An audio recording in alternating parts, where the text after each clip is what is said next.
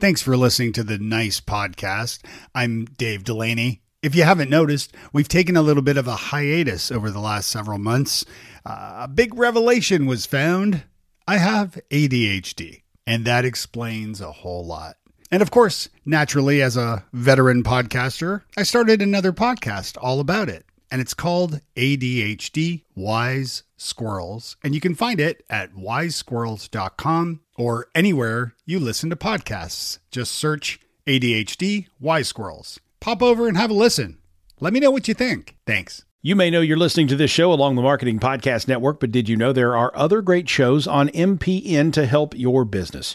Christy Heiler hosts a fantastic podcast called Own It. Christy, Tell us more about the show. Own It is all about celebrating women and non binary advertising agency owners. We talk about buying out of the Boys Club of Advertising because less than 1% of ad agencies are owned by women. And where can people subscribe? You can find the podcast at untilyouownit.com. We're also on the Marketing Podcast Network at marketingpodcast.net. And of course, you can subscribe wherever you get your podcasts. You heard her go subscribe. I don't worry so much about what other people are going to think. I it goes back to the experiences I offer. I just need to I always want to make sure that whatever I do feels true to me.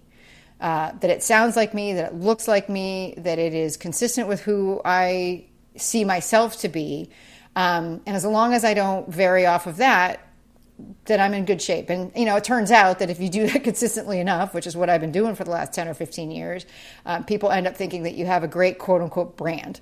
Um, but it really is just the product of my being pretty tenacious about not letting myself do what other people say I should do and really sticking true to what feels true to me. Nice. Nice. Nice. Nice. Nice. Nice. Nice. Nice with Dave Delaney. Welcome to the Nice Podcast, all about communication, collaboration, and becoming better leaders. Today I'm chatting with Tamsen Webster, who is part strategist, part storyteller, part English to English translator. She helps experts drive action with their ideas. And she's also a really amazing keynote speaker and the author of the brand new book, which I love. Find your red thread, make your big ideas irresistible. Tamsen, welcome to the Nice Podcast. Hello. It is a nice podcast. Thanks, Dave.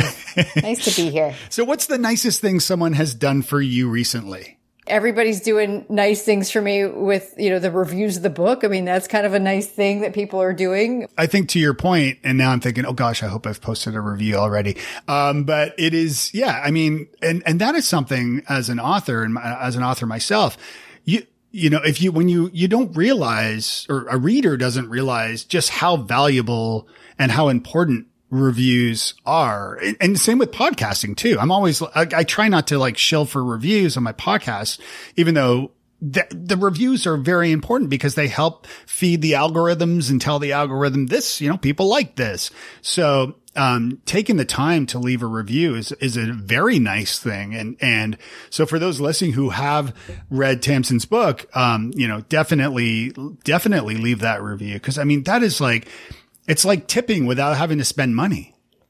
That's true. Yes. I mean, and it's been, everyone's been so generous. And then I know, you know, in a lot of cases that this requires like at least leafing through the book and, um, and yeah, so people have been incredibly generous. So that's what I'll say. It's that there have been so far 45 really lovely people who have left positive reviews of the book. And that, that, that is 45 nice things. There you go. I see your single nice thing and raise it to 45. well played. Well played. So, um, and, and in your own career, and again, you know, you can, you can pause here for a moment and think about it, but who is someone that was especially nice to you in your career? Could be like really early, early on when you were just getting started or even at school or, or up until now even. Yeah, I would say that there's this been an amazing collection of strong, powerful, generous women that have led in very much part to where I am today. And that, that started way back when I was still in college and uh, this wonderful woman named Joan Norris, who was the head of marketing at the Isabella Stewart Gardner Museum here in Boston, mm. and it took me under her wing when I wanted to volunteer in the museum and, and and got me started in, in doing marketing for museums, which is what I, what I originally wanted to do.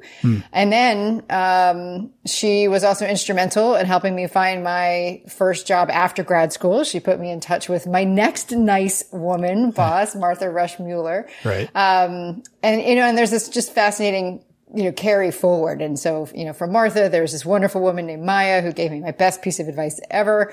Um, and I think those are the folks that really come to mind when I think about the folks who have been nice to me and their niceness, their, their faith, their courage, sometimes their kind delivery of hard feedback, uh, has definitely led me here. I wouldn't, I wouldn't be where I were, am now without without that beautiful string of, of women and some non-women as well. But those are the, those are the, those three in particular come to mind. That's great. And, and you mentioned the best piece of advice you ever received. What was that? Well, that was from Maya. And in response, you know, one of those kindly delivered hard pieces of advice. And, um, the way that it came up was that she was actually passing on to me a piece of advice that she had gotten. Uh, and, and the context for the feedback, the critique, as it were, uh, was that, um, that I felt like I had been maligned by a coworker, that a coworker had, you know, misunderstood my intentions of, of, of something. And, and she said, you know what, Tamsen, I'm going to give you advice that someone gave to me. She said, you know, when you have a situation where, uh, someone thinks something of you, she said, it's not your job to decide whether they're wrong or right or to tell them whether they're wrong or right. Your job is to decide whether or not you are okay with the fact that that person thinks that thing. Um, if you're okay with it, like if it doesn't bother you that that person thinks that way, maybe because you just, that's not a person's opinion who you respect or whatever, she's like, then let it go. It doesn't matter.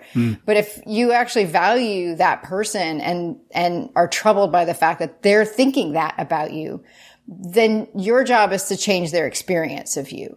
Uh, again, not to try to change their interpretations, but their experience. And that's how she summed it up. And so she said, you don't get to choose other people's interpretations of you. You only get to choose the experiences you offer. And that has been foundational, uh, advice for me ever since she shared it.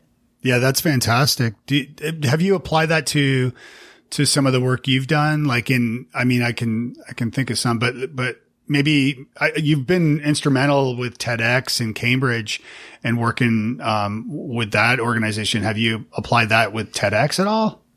Well, it's, I mean, I think it's that kind of feedback is really, it, it shows up much more in those weird, uh, sometimes political situations, not like politics, politics, but in workplace dynamics or, or kind of industry feedback back and forth where you, you know, someone will come to you and say, Oh, by the way, X person doesn't feel like you're being, you're speaking up enough about why. And that's one of those times when you, I, you know, I, that that advice immediately comes into play where I'll say, okay, well, does it bother me that that person feels that way? Um, certain, you know, certain times it has been a yes, it does. And so what am I going to do differently? Um, I think with TEDx Cambridge, you know, I, I always, the, the, the experiences you offer piece is definitely a thing that I, I try to put out there. And it's something that I, in, in, I, that I try to embed in all the work that I do, which is, making sure that the experience that I offer is uh, as positive as it can be, that it's as, as reinforcing of someone's uh, pre-existing strengths as it can be, um, and that it's as consonant with who I am as I can be. Um, you know, I don't, I don't tolerate in myself very well any gap between who I say I am and what I do. Uh, and so anytime that I get some kind of feedback from anybody, uh, that, that points out a gap there, that's a thing that I immediately try to fix. Yeah, and that's that, and just applying. I think what you know, and, and some of that is is just about giving honest, not not critical, and that's or maybe a little critical, but but honest feedback in order to help someone excel, right? Oh, of course. Yeah. I mean, I, yeah, I think, you know, the way one of my mantras for life is be useful, be thoughtful, be passionate, and be kind. And that be kind one is the hardest sometimes, um, because sometimes it's kinder not to tell someone something, and sometimes it's kinder to tell someone something. Right. So, um, and you add you add that to the the way that my brain is wired, uh, and it's something I've had to kind of work around. Is that I'm I'm wired to see what can get improved in myself and others and and and everything. um, and that and that tends to mean that I don't always appreciate or communicate, I should say. I do always appreciate, but don't always communicate like, hey, but you're starting from a really good spot here. Yeah. Um, and so I learned the hard way that, that to how to, how to be more constructive in critique like that. And so I learned a wonderful, uh, feedback mechanism, uh, from a former colleague and you know they referred to it as plus EBI, which is something I still do with my clients, TEDx and not. Um, and the plus EBI, so the plus is for positives, and EBI stands for even better if. And the way it works is that when there's something to improve, let's say you're, you know, I'm reviewing someone's talk and I'm, I'm like, oh, this, you know, I, my brain is like, ooh, this is wrong. This piece is out of order or whatever. Um, rather than just going, this piece is wrong, this piece is out of order, say mm. something more like, what's the positive that is attached to that? Like, why is it a problem that that piece is missing? And so I would start, for instance, from the positive. Well, the core idea of this piece is so strong. We want to make sure that there's no part of the argument that the audience doesn't hear. So let's make sure we have this piece included. Mm. And you can see like that that just frames everything differently. It's also a really good check on me to make sure that I'm not just focusing on like fix this, fix this, fix this, but that people really hear what is what is already strong and what's already positive about what they're doing. That's brilliant. And I love the fact that you you padded at the beginning with that with that enforcement, with that positive enforcement, right? With that reminder of what is going right first. Yeah. And it's not so, you know, and I think there's ways to, that people can miss, misuse that, right? There's the, you know, the, what is the, the critique sandwich, the feedback sandwich, like right. positive, negative, positive. What I particularly like about that approach, or at least the way that I've come to use it, is that I, is that it forces you not just to say a nice thing before you say a critical thing. It's mm. about, it's about always tying to, tying a critical thing to a strength. Like it's, so they're not just separate. They're basically saying because this thing is good, we need to make this thing better. Right. And I think that's a really important shift. It's a subtle one, but it's a really important one. I read uh, a while back Sam Harris. Are you familiar with Sam Harris? Oh yeah, yeah. Yeah, his yep. he's got a great book called Lying. Um and and he basically makes the argument to not lie and to actually and this is something he practices where he he tries his best or or I guess he does it perfectly. I don't know, but like never lies. That's impossible. That's impossible. I, I don't, I, I love the intent behind that and yeah. it's full stop not possible, but okay. I mean, Dan Ariely's done some amazing research on that as well. And it's mm. like, I think there are times when, um, because here's the thing, here's actually my, my issue with that is that you can start to do some pretty, loopy ethical things in order to tell yourself you're not lying, but you ah. actually are. And so, you know, one of the things that I've discovered in all my random research and random explorations of things for my, what I call my swipe file, yeah. um, was discovering that there's multiple kinds of lies. Hey, you're listening to the Nice Podcast with Dave Delaney. That's me. Visit futurefourth.com to learn how we can transform the communication at your organization. And if you need a speaker for your next online event or your in person conference, are we doing in person conferences yet? Uh, soon, I hope. Uh, you can visit davedelaneyspeaks.com and uh, you'll learn more about working with me there. All right, let's get back to the show.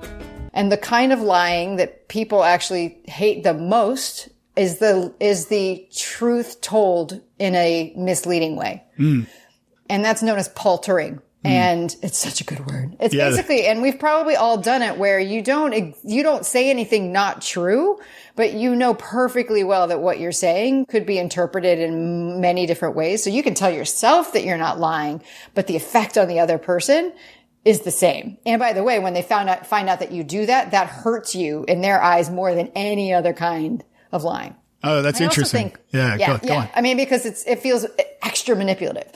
Um, and so, you know, I, it's not that I'm saying, hey, it's okay to lie. I just think that, um, you know, I, that's where I come back to the be kind. The be useful, be kind is an important bracketing on that for me mm. because it's, it means that I, those two those two things can sometimes be in tension with each other. Um, but to me, you know, if they're in a head to head competition, be kind always wins out. Um, and I do my best not to ever say anything untrue, but I think holding yourself to a standard of like, I'm never going to lie is going against how humans are fundamentally wired. And I don't like setting myself up to fail. yeah, fair enough. Fair enough. And where, where did you come up with these, these words that are this mantra rather? Where, where, like, what, what, where did you come up with those specific? I mean, there it's, it's a solid mantra. Those are great, great things to, to uh, strive for in your life. But like, where and when did you kind of nail those down?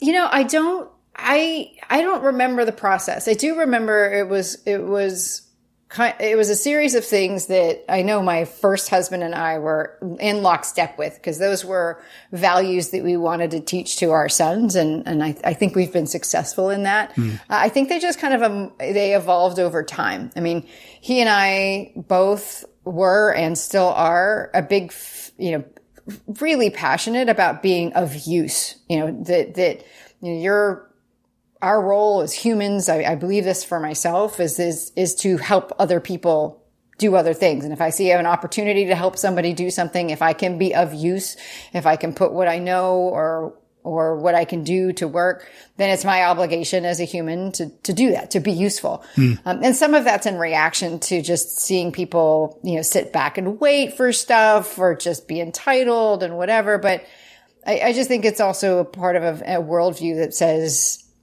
it's you know, in my in my mind, I'm definitely kind of a communitarian in that way mm. of you know it's our it's our responsibility to to be of use, and that's different than helpful um, because uh, to to paraphrase you know a, a, friend and the real progenitor of this kind of idea, Laura Gassner Otting, you know, helpful kind of presumes some kind of I have a thing that you don't. And so therefore, let me help you. There's just this little bit of a reach down to lift up kind of thing with a mm-hmm. helpfulness. Mm-hmm. And usefulness to me is, you know, you pick up a tool that's useful. Like that's the other person kind of reaching to you and pulling up. And I just, I much prefer that balance. Yeah, LG. But other than those, I, yeah, I'm sorry. Other than that, I think we just kind of came to those ideas. Yeah, I love it. And uh, yeah, I was just going to say LGO was actually on this podcast a while back. So of course uh, she yeah, was. Yeah, she's the best. Um, yeah, it's, it's, it's interesting. And I think, I think everyone needs a sort of mantra or, you know, I, I think, I think nailing this down and kind of living by it you know, I mean, mine is just the golden rule of treat people the way you want to be treated, right? Which is what my yeah. mom taught me. And, you know, I didn't, I knew it before I knew it was called the golden rule. And that's something that I've, I've instilled in, in our kids as well. Um, but I do want to talk about the book. But before we do, I, I do want to talk a little bit about content marketing and sort of personal branding in a way, because, sure. um, you are clearly like an expert at this and, and, uh, like really like you know i was going through your website before and and poking around and you know reviewing your youtube videos and things and your email marketing and and all that stuff tamsen and you do such a great job with staying on brand. And so this is something I've struggled with throughout my life, partly because I think I'm just such a nerd that like blogging and, and social and everything was more a form of communication really with the only intention of making friends for me like mm, early early yeah. on i had jobs and th- there wasn't an intention for me to use these mediums as ways to to build my brand or to um or to you know build a business cuz i was mm. working and i had a paycheck and all these things so like tell me a little bit about how you think of of content as it applies to to your own brand and and, and your own personal brand and, and building a business from that yeah. So I, if you could see my face, I had to, I was like smirking when you said that I was an expert because I had to tell you, like, I have spent 25 years in marketing and that mechanical aspect of it, like the putting the things where they're supposed to go is not by a little, my least favorite part of marketing. um, so I have to tell you, like everything I do is, is, uh, to minimize the, is all about minimizing how I have to think about it and, and minimizing the work that I have to do. Um, which I know probably sounds strange because I know when people look from the outside, they're like, okay, Tamsen, you generate a lot. And I, I get that. I know there's a, there's a newsletter every week. There's a, there's a video every other week. Um, you know, those, but also note how things get multitasked, right? So it's like I record a video, but the video becomes the subject of, uh, the newsletter. So I don't have to think about the topic for that particular week. And because I've already figured out how I'm, you know, I structure the, I, you know, I use my own process of the red thread to figure out what the video is going to be and what I'm going to say. Cause, you know, the new version of it is to do a message in a minute. Well, guess what? You can't do that unless you plan it out ahead of time. Yeah. Um, that it gives me, it actually gives me the outline for the article I'm going to write about it. Um, and so I try to multitask as much as possible, first of all. But I think where it really comes down to is that, you know, there's plenty of people who I'm sure could look at what I do and say, oh, you're not doing X or Y or Z enough. And trust me, people decide to give me that feedback unbidden plenty. They're like, you know, you know, you should sell, you know, you should sell more to your list, Tamsen. You know, you should break it up or, you know, you should do X, Y, or Z. You should, you know, do whatever to my YouTube videos so that I have a bigger subscriber base there or whatever. And, um, you know, I think a couple things come into play. One, remember that I hate this stuff. Number two, um, uh, I, I won't do anything that I wouldn't want done to me.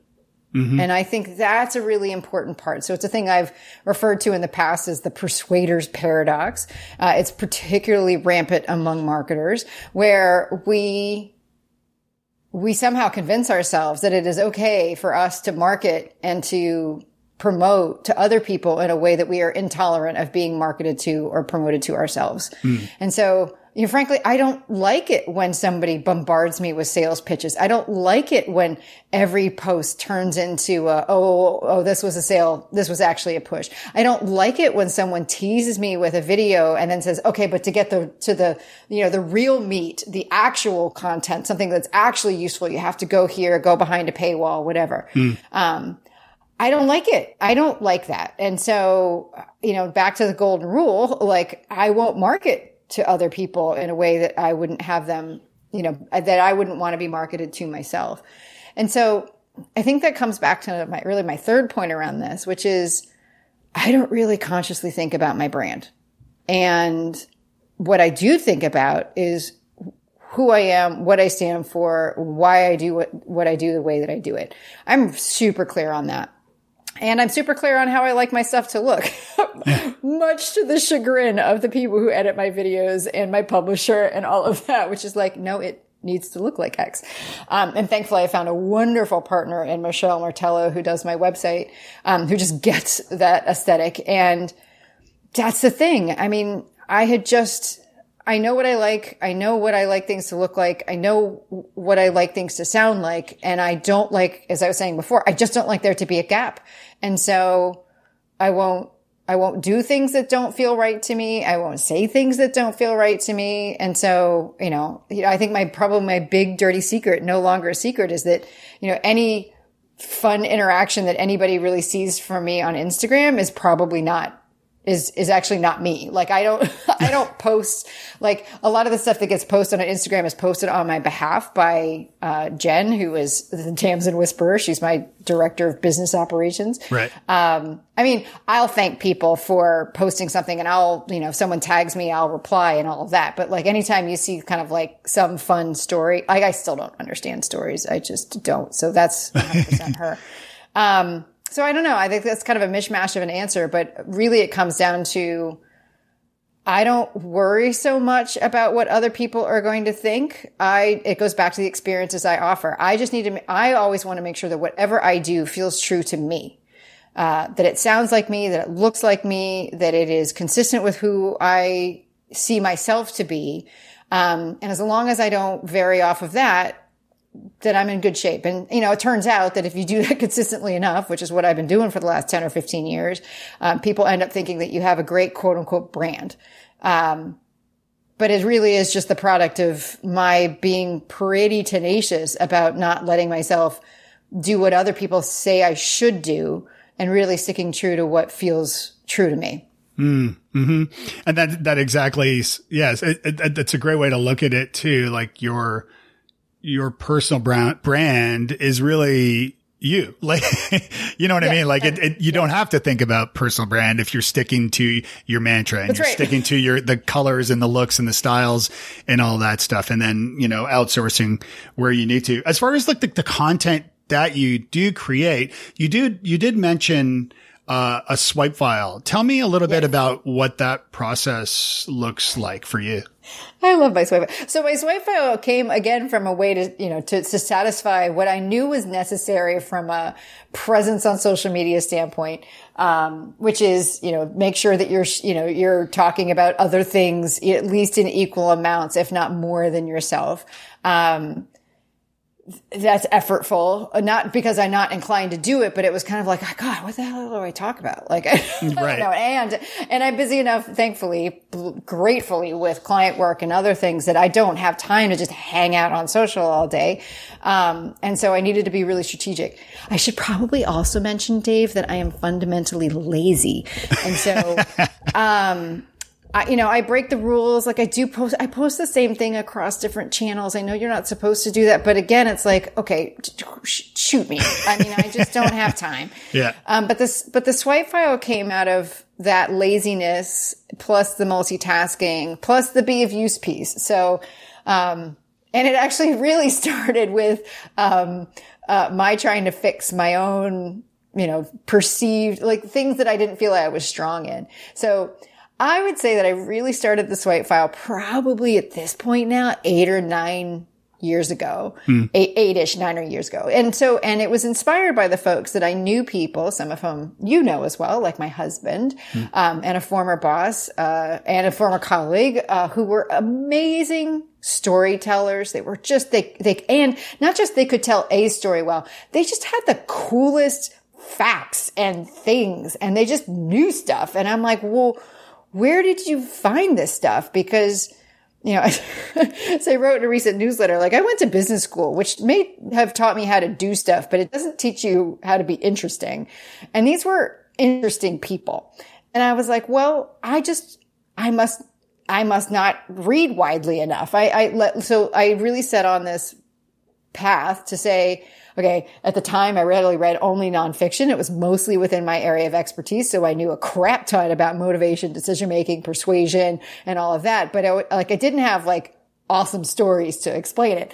Um, and so I just, I started looking for those things. I started looking for, uh, things that would be that would be great examples, great illustrations. Uh, I started reading, uh, you know, made a dedicated effort to start reading fiction and uh, the classics so that I could pull in a wider variety. So I wasn't always just, you know, quoting Jack Trout and, mm. you know, and Seth Godin or whatever, but I could quote Agatha Christie and I could quote E.M. Forster and I could re- quote more interesting or more unusual, unexpected people. And so when I just, so I, honestly, eight, nine years ago, I set up a bunch of RSS feeds. Um, you know, back when that, like Google had that. And then when they stopped, I switched to Feedly and I just kind of ported them all over. Mm. Um, and I quickly discovered that I had way more things that I was discovering than I could ever use. And then I was like, oh, well, look at this. I can kill two birds with one stone. I'm going to do this research anyway.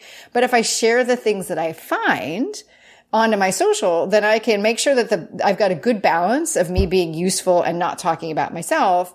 Um, you know, and I, and it's, a, and it gets me on the social. It gives me a reason to post something. Um, and I'm being useful to other people. And oh, by the way, I'm continuing to expand my own you know, mental swipe file of things that I can draw from. Mm. And I just kind of stuck with it and because it's fun and it's, it's unexpected. And, um, but I don't do it because it's unexpected. It is still hugely part of me.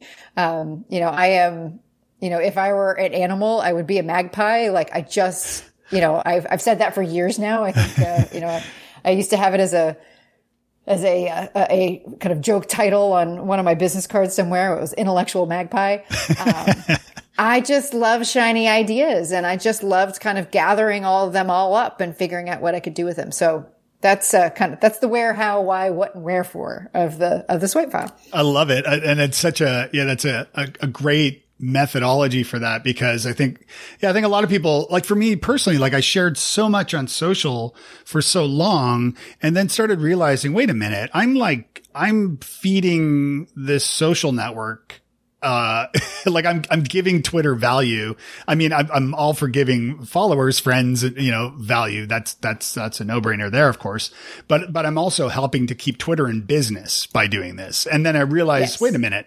And that's when I, I started the Nice Maker newsletter. It's about a couple years old now where I share the best links of the things that I find each week. And then maybe I'll post them to social later. But if you're really following me because you enjoy some of the stuff that I share, um, and I share a lot of your stuff too, uh, because I find it really valuable. Um, you know, I'll Awesome. do, I'll do that in my newsletter first. So yeah, it's interesting. That's but awesome. a quick question to, to, to the book and then let, let's talk a little bit more or a little bit about the book.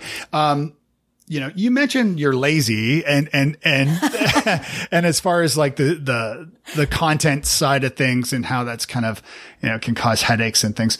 And then you wrote a book and Yeah. I wrote a book and I know that like Heather had to get me down off the roof from jumping so many times. Uh, not literally, of course. Uh, um, but you know, writing a book is, uh, a big pain in the ass. There was like, Yes, it's, it it's, it's really, and, and not to mention the actual compiling and putting it all together and actually the writing, but also the self doubt and, and all that that comes with that, which so much so that I actually Googled it when I was writing self doubt for authors and finding like, oh, wait, everybody goes through this. Tell me a little bit about the process for you, especially, you know, for someone who was, you know, you, you were talking about how you multitask and how you're able to do multiple things, but yet you're lazy with some of the content stuff. So how did you, how did you pull it off?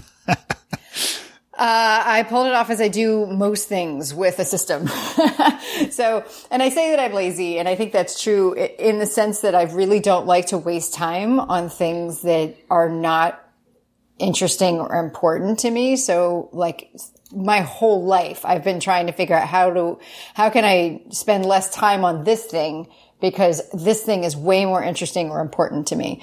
Um, you know, so I, and I think I, when I was eight, I don't know, 10, I, you know, when I was, whatever, however, if I was given the task of unloading the dishwasher, like I can remember like optimizing how I did it because I was like, I am going to minimize the time I have to spend on this dang chore so I can go and, you know, play with my Barbie dolls or whatever. Um, and I continued to do that. Um, and I will tell you that I had a massive, massive writer's block for this, you know, in this book, in, for this book for, for years. Um, I think I first started talking about writing this book, like actually seriously talking about writing it like three years ago. Um, I spent a year not writing it. I spent another year kind of talking to people about what it should be and why I wasn't writing it. And then, um, I would say that the, the, one of the, the, the, the person who really helped unlock all this and full credit to her was Ann Handley, who, when I was like, all right, Ann, you know me, you know books, you know this, you know what I know, like, what should I do? Like, I'm, I'm really frustrated by my inability to actually write this thing because hmm. I know this stuff. Like, what the hell? And she said, Tamsen, write the book that's easiest for you to write. And, and she said, don't worry about the format. She said, don't worry yet about the publisher. She's like, do, how you're going to get it out there. She's just like, just write the book that you're going to write hmm. and or that that's easiest for you to write. And that really, it really did unjam things in my mind because instead of wondering and thinking about like, oh my gosh, is this like some beautiful Gladwellian giant tipping point kind of like big idea book? I was like, that's the, you know, that was what was getting me tripped up was like, what do I know that's as big as that? Yeah. Um, and I was like, I, I, oh, it just really in a way kind of made me say, well, I know how to write the book on this process. And, you know, w- you know, you mentioned self doubt. Uh, I know this process works. Uh, this process has been tested in the fire of, of PhDs and, you know, and scientists and academics and former TED speakers and future TED speakers and all like it, I know it works because it had to work. Like I had to shore up anything that was weak about it. I had to be able, I have, I had to be able to defend every last little part of it. Um, and I, so I knew it. I knew, and I was confident in it. And I was like, and I know the process of explaining it to people and the process of working people through it because this is, you know, what's it written in the book is literally the same process step by step as I, as I walk my clients through. Um, so when she said that to me, I'm like, oh, oh, well, that I can do. And so that was one piece of it.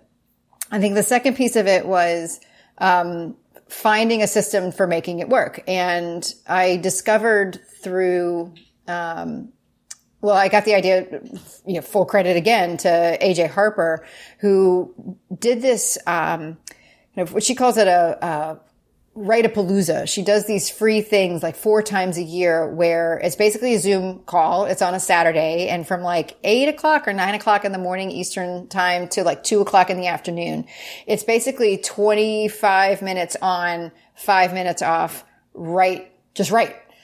And I remember I did one of those with her and I, and I wrote the introduction that I had not been able to get myself to write in a year. And I was like, oh, well, look at this. This seems to work. This idea of sprints, which I'm familiar with other parts of my work. I already used Pomodoro blocks, time blocking like that mm-hmm. anyway. And I was like, and this extra thing about having somebody else on, on like in the room also made a big difference. Um, and so between that and uh, David Burkus had done a thing kind of at 11 a.m. on certain days where he was doing the same thing, opened up a Zoom room. And I was like, okay, I can't do 11, but you know what? 9 a.m. that works for me. So I set up a Zoom room. I had a, you know, I set up a, a URL to it and to, you know, clients and friends that I knew were working on books. I was like, Hey, I'm going to be here at nine o'clock every weekday. Um, I'm going to work for at least 20 minutes. I'm going to always do at least one sprint on the book.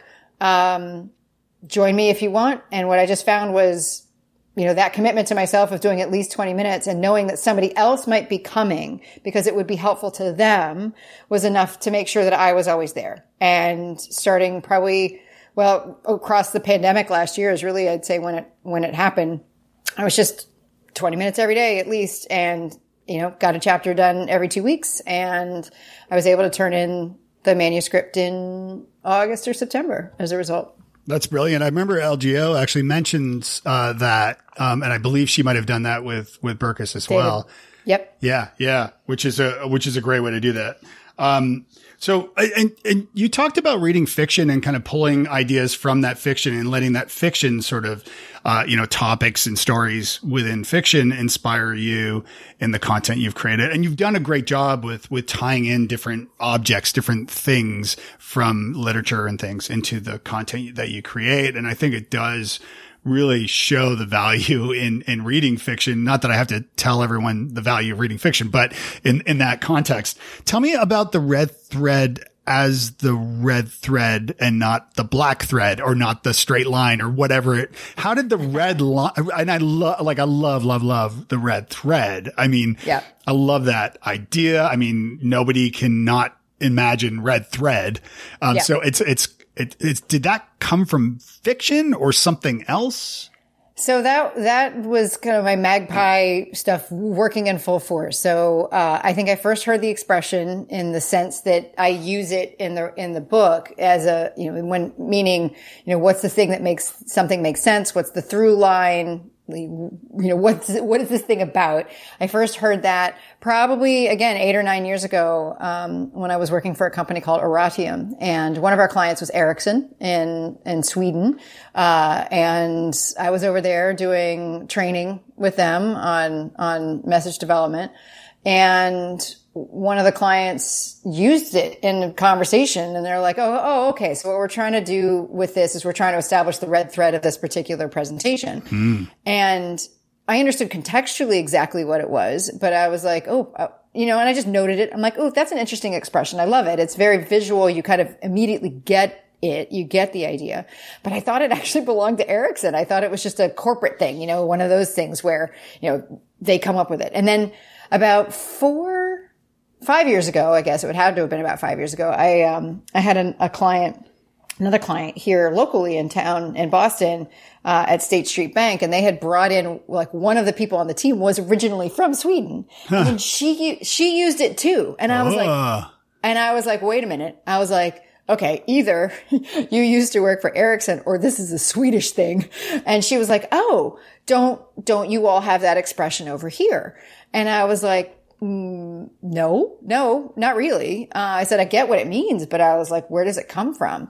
Uh, and so she didn't actually know. And so that, you know, that, you know, my, that turned on my inner magpie and I went searching for its root, uh, discovered that there are all sorts of red threads. There's a, a, red thread in Eastern philosophy that talks about tying together two soulmates or two people who are meant to be together. Mm. Uh, there's a red thread, you know, Goethe talks about the red thread uh, in the context of something that's, uh, known as the rogue's yarn. So it's the, a red thread that was woven into the ropes of British naval ships to identify that rope as belonging to the British Royal Navy. Hmm. Um, and then, uh, but there's, you know, there's red threads in the Bible. There's red, I mean, there's lots of red threads, but the, this red thread, uh, the Swedish one, uh, seems to have come from the Greek myth legend of Theseus, the Minotaur, and the Labyrinth. Uh, and the red thread was, uh, a tool given to him by Ariadne, a woman who he ultimately like completely dicked over, by the way, um, who who gave him the thread as a way to trace his path through this maze, this labyrinth that nobody had previously been able to escape. And so uh, I just love that. I love that particular interpretation because it made so much sense in the context. You're, you're basically it's the how do you how do you find the connection? How do you find your path? How do you find how you got to a place? how do you let lead someone else there? And I was like, oh, that's that's awesome. I, I, let me interject here because it's making me think Sweden straight away. I think of IKEA, right? And then yeah. I think about getting lost in IKEA. Next time I go to an IKEA, I'm bringing a red thread to find my way that's out. Right. Except for the fact that it's like organized very, it's organized like a labyrinth. Like you just follow the arrows. They should be red. I yeah, they, they, they totally should be. Oh, that's yeah. brilliant. yeah. So, and then, yeah. so I had, you know, it's stored away in my mental swipe file was this phrase, the red thread was the story behind it. Um, and, and then separately, I had this IP, this, this process that I developed for TEDx Cambridge, um, that was this were, were, these five elements of what eventually came to be known as goal problem truth change action the five pieces that are that i talk about in the book. Mm-hmm. um, but it didn't have a name. And i'd spent a lot you know enough years in in marketing to realize that i couldn't just call it the goal problem truth change action model. Um, but i was at a dinner with uh, some folks that you and I both know, Neen James, Joey Coleman, Clay Hebert, and um, we and I said, Hey, I need a, a name for this thing. And what do you think of the red thread? And that's when it was born. Oh, I love that. That's awesome. And all wonderful people too. So, um, that's, that's super cool. So in the red thread, you wrote the biggest obstacle to inspiring your audience to act is the gap between what you want to say about your idea and what people need to hear about it. So how can you, you know, fill that gap? Well, you fill that gap with what people's brains put in that gap anyway, which is a, which is a, which is a rationalization, a rationalization, an explanation, or, you know, a more common parlance, a story. Uh, we do this all the time. We do it preconsciously. We see two things happen and we, we make assumptions based on how other things, you know, patterns of what we've seen prior in the world to explain why it is that, uh, things operate the way that they do. You know, we, we essentially tell ourselves stories about why the work, you know, why the world works the way it does, why people behave the way they behave, why we behave the way that we behave. Mm.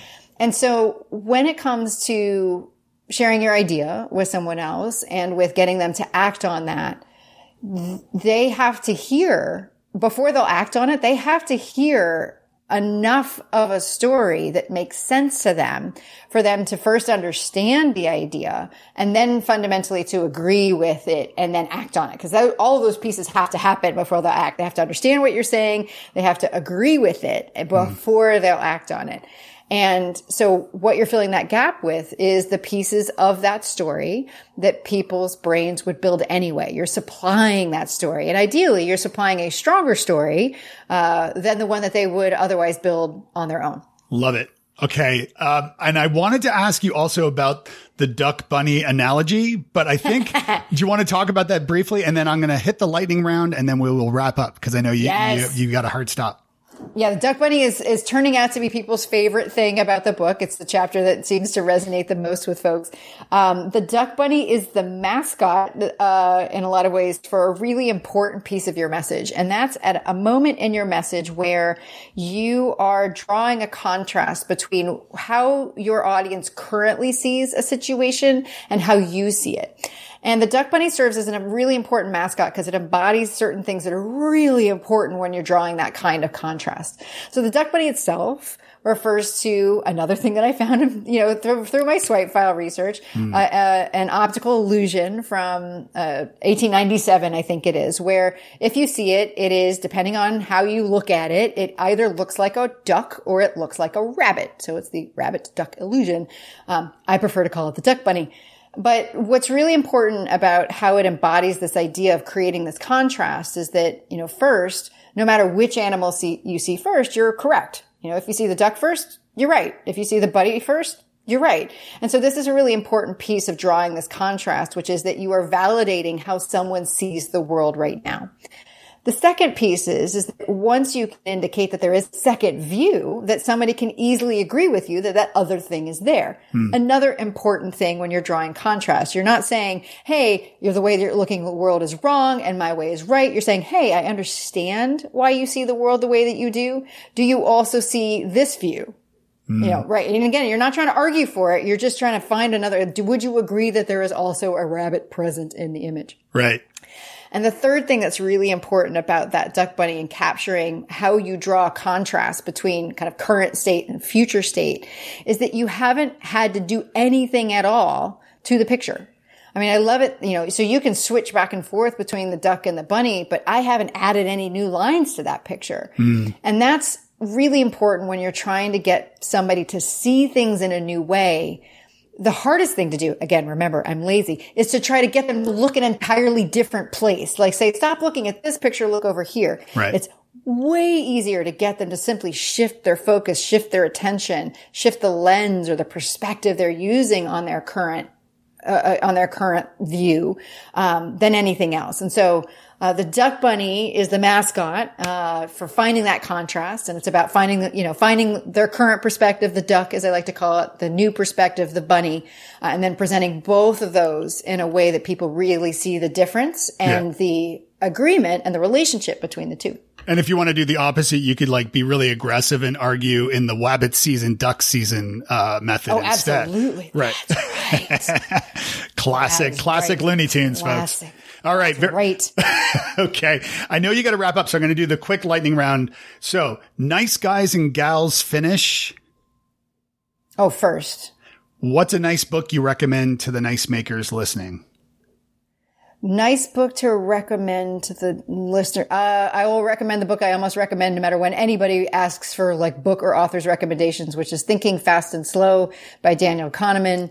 Uh, because the more you understand how people's brains work, the kinder and the more useful you can be. Excellent. How is Tamsen Webster nice to herself? Oh, she buys herself Diane von Furstenberg dresses when she has saved the money for them. I think you are probably my best dressed friend. it's just again it saves me effort. Uh, that's what i'm telling you. It's laziness. I mean i love the way those dresses look. I love how they feel but it also means it's another thing i don't have to think about. It's like when i have when i want to indulge i don't have to go shopping all over the place. I just say what does dvf have right now? I'm going to get that. I think many speakers kick their kick, kick themselves that they didn't go the Mitch uh, Joel route and and just buy like black outfits for like because I love no, I love that. I mean, personally, from my point of view, I love that idea of like not having to think of like what to wear. and i think it's i think whatever your uniform is it's really it's really practical. And, and here's the thing like i said i am super consistent. I love patterns. I literally love patterns. I love them visually. I love them in ideas. And so one of the things i love about dvf dresses is that they're these they, they are wonderful patterns so it allows me to kind of show on the outside the things that i love on the inside I love it. All right, if you had a billboard, what would it say? be useful be thoughtful be passionate be kind I love it, Tamsen. Thank you so much for joining us today. How can people find you? Where can they find you? Uh, I am literally the only Tamsen Webster in the universe, so it's not hard. Uh, but tamsenwebster.com is the is the home of all things Tamsen, newsletter included. And I highly recommend folks subscribe to that, subscribe to your uh, YouTube channel as well. And of course, buy the book, The Red Thread, which is, uh, it's absolutely brilliant. And I love it. And Tamsen, thank you so much for joining me today. Ah, my pleasure. Thank you so much, Dave. Thanks for listening to the Nice Podcast. I would love to include your voice on the show. If you have comments or questions regarding this episode or any episode, whether you might have some nice communications tips of your own, visit friend.nicepodcast.co. There, you can record an audio comment, and I expect you'll hear it on an upcoming episode. Theme song is Little Jane May, and the end song is Funny Feeling by Alistair Crystal at alistaircrystal.ca. And we'll see you next time. Be nice.